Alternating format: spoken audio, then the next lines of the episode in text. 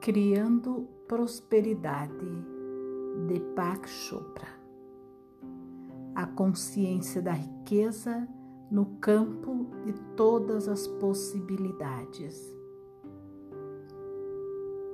Dedicatória a todos que dão de si e que, ao se darem, são presenteados com a ilimitada fartura do universo. A prosperidade e a abundância ilimitada fazem parte do estado natural do ser humano. É necessário apenas nos lembrar, é necessário apenas nos lembrarmos do que já sabemos.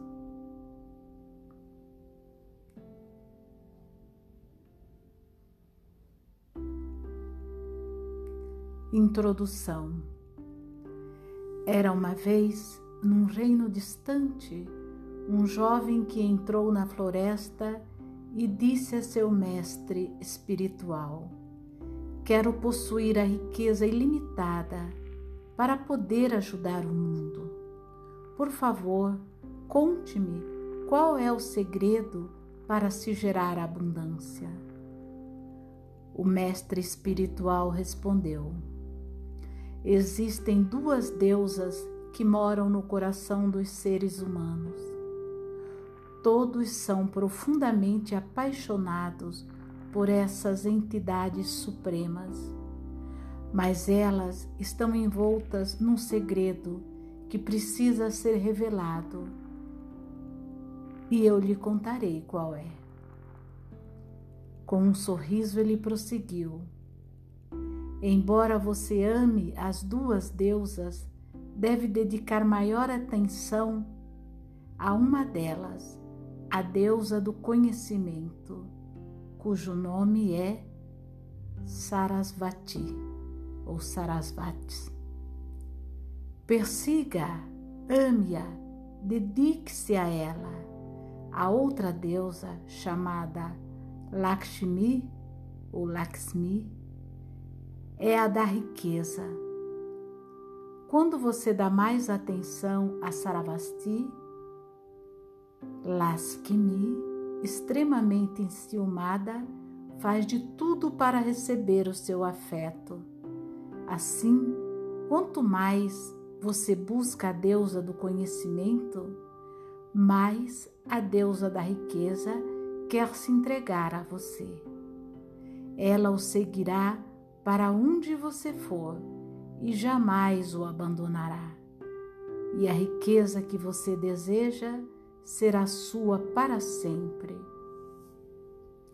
Existe poder no conhecimento, no desejo e no espírito, e esse poder que habita em você é a chave para a criação da prosperidade. Nota do autor. O material contido neste livro está extremamente condensado e deve ser metabolizado e vivenciado na consciência do leitor. Para melhores resultados, sugiro que você primeiro leia o livro até o fim e, em seguida, passe a reler cinco páginas por dia. Terminando o livro, comece de novo. Faça dessa leitura um hábito de vida e a riqueza, sob todas as formas, o seguirá aonde você for. Primeira parte: Criando prosperidade. Mundos infinitos surgem e desaparecem na vasta expansão de minha própria consciência, como se fossem partículas de poeira dançando num raio de luz. Antigo provérbio védico. Capítulo 1 a fonte de toda prosperidade. A fartura é o estado em que todas as nossas necessidades são prontamente atendidas e nossos desejos facilmente realizados. Nesse estado vivenciamos alegria, saúde, felicidade e vitalidade em todos os instantes de nossa existência. A fartura é realidade e o verdadeiro propósito deste livro é termos uma visão profunda da natureza da realidade. Quando estamos ligados à natureza da realidade e sabemos que essa mesma realidade é nossa própria natureza, percebemos que podemos criar qualquer coisa, porque toda criação material tem uma única origem. A natureza recorre ao mesmo manancial para criar um aglomerado de nebulosas, uma galáxia de estrelas, uma floresta tropical, um corpo humano ou um pensamento. Tudo que é matéria, tudo que podemos ver, tocar, ouvir, saborear ou cheirar é feito da mesma coisa e vem da mesma fonte. O conhecimento desse fato nos confere a capacidade de realizar qualquer desejo, adquirir qualquer objeto material que possamos querer e vivenciar sem limites a realização e a alegria. Os princípios descritos neste livro dizem respeito especificamente à criação da riqueza material ilimitada, mas podem ser aplicados à realização de qualquer desejo, porque são os mesmos princípios que a natureza põe em prática para criar a realidade material a partir de uma essência não material. Antes de apresentá-los, gostaria de explicar mais detalhadamente o que a ciência, em particular a física, tem a dizer sobre a natureza do universo que habitamos, a natureza do corpo humano, a natureza de nossa mente e a relação entre os três. Segundo os físicos que estudam o campo quântico, todas as coisas materiais, sejam automóveis, corpos humanos ou notas de dinheiro são feitas de átomos. Esses átomos, por sua vez, são feitos de partículas subatômicas, que, por sua vez, são flutuações de energia e informação num imenso espaço de energia e informação. Em todos os meus livros e gravações, explico detalhadamente a natureza da realidade quântica. Sintetizando, posso dizer que a conclusão fundamental dos estudiosos do campo quântico é que a matéria-prima do mundo não é material. As coisas essenciais do universo são não coisas.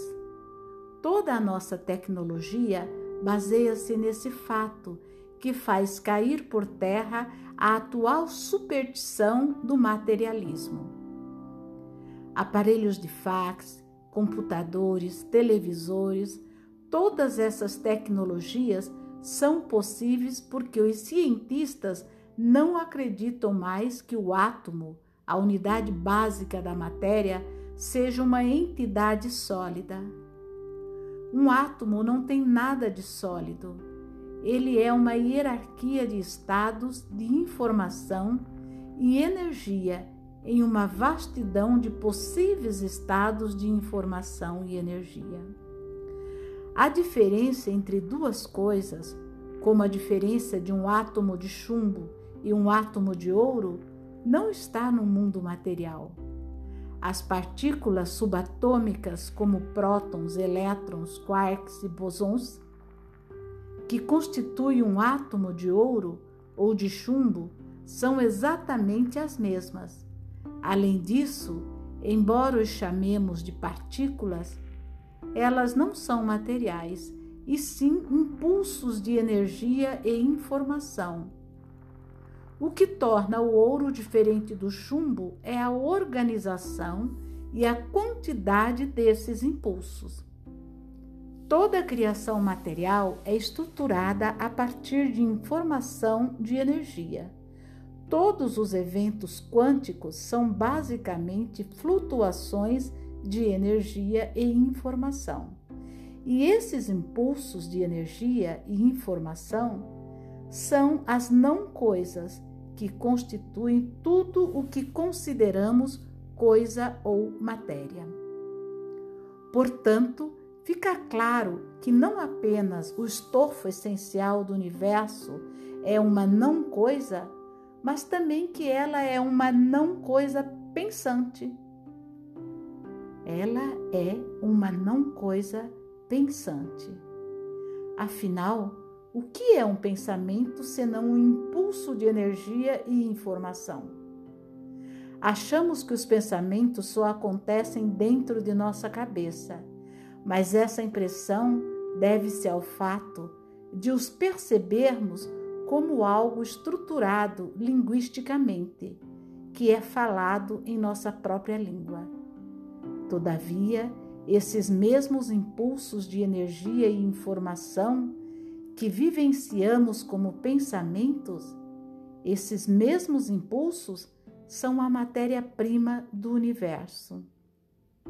A única diferença que existe entre os pensamentos que estão em minha cabeça e os que estão fora dela é que eu percebo os primeiros em termos estruturados linguisticamente.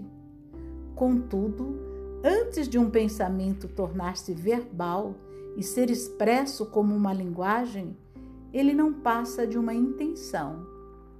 E mais uma vez, é apenas um impulso de energia e informação.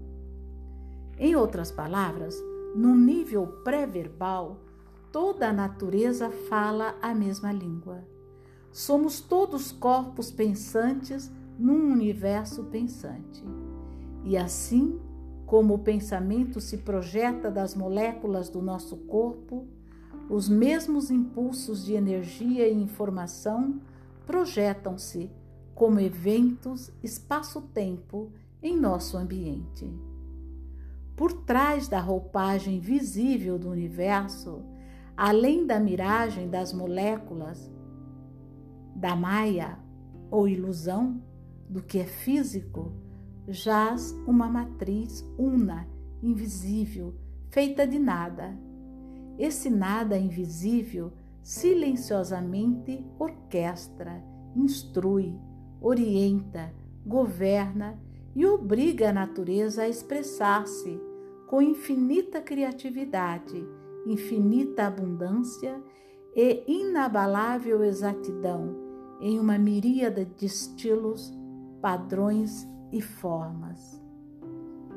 As experiências da vida são o movimento contínuo dessa matriz do nada, desse movimento contínuo tanto do corpo como do meio ambiente.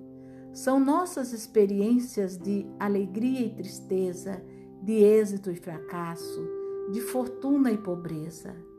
Todos esses eventos são aparentemente coisas que nos acontecem, mas em níveis mais primordiais, somos nós que as fazemos acontecer. Os impulsos de energia e informação que criam nossas experiências refletem-se em nossas atitudes diante da vida, e nossas atitudes são o resultado e a expressão dos impulsos de energia e informação que nós mesmos geramos. Capítulo 2 Os passos para criar a prosperidade. Quais são os estados de consciência, de informação e energia que dão origem à riqueza pessoal? Por conveniência e para tornar mais fácil a memorização, fiz uma lista dos 26 passos que nos levam à prosperidade. Sei por experiência própria que não é necessário praticar racionalmente as atitudes que descrevo a seguir para materializar a riqueza. Esforça-se para adotar uma postura ou cultivar um estado de espírito é desnecessário e pode causar estresse e tensão. Basta saber quais são os passos e ter consciência de sua existência. Talvez esta frase fosse assim: esforçar-se para adotar uma postura ou cultivar um estado de espírito é desnecessário e pode causar estresse e tensão. Basta saber quais são os passos e ter consciência de sua existência. Quanto mais nos tornamos conscientes deles, mais o conhecimento se estrutura em nossa mente. Com isso, as posturas e o comportamento se transformam automaticamente, sem nenhum esforço de nossa parte. O conhecimento possui um poder inerente de organização. A simples leitura desses princípios faz com que eles sejam levados à nossa consciência. O conhecimento será processado e metabolizado pelo nosso organismo e os resultados virão automaticamente. No entanto, eles não acontecem da noite para o dia, mas começam a manifestar-se pouco a pouco. Lendo diariamente esta lista ou ouvindo-a numa gravação, você verá mudanças acontecendo em sua vida e a riqueza e prosperidade chegando facilmente às suas mãos.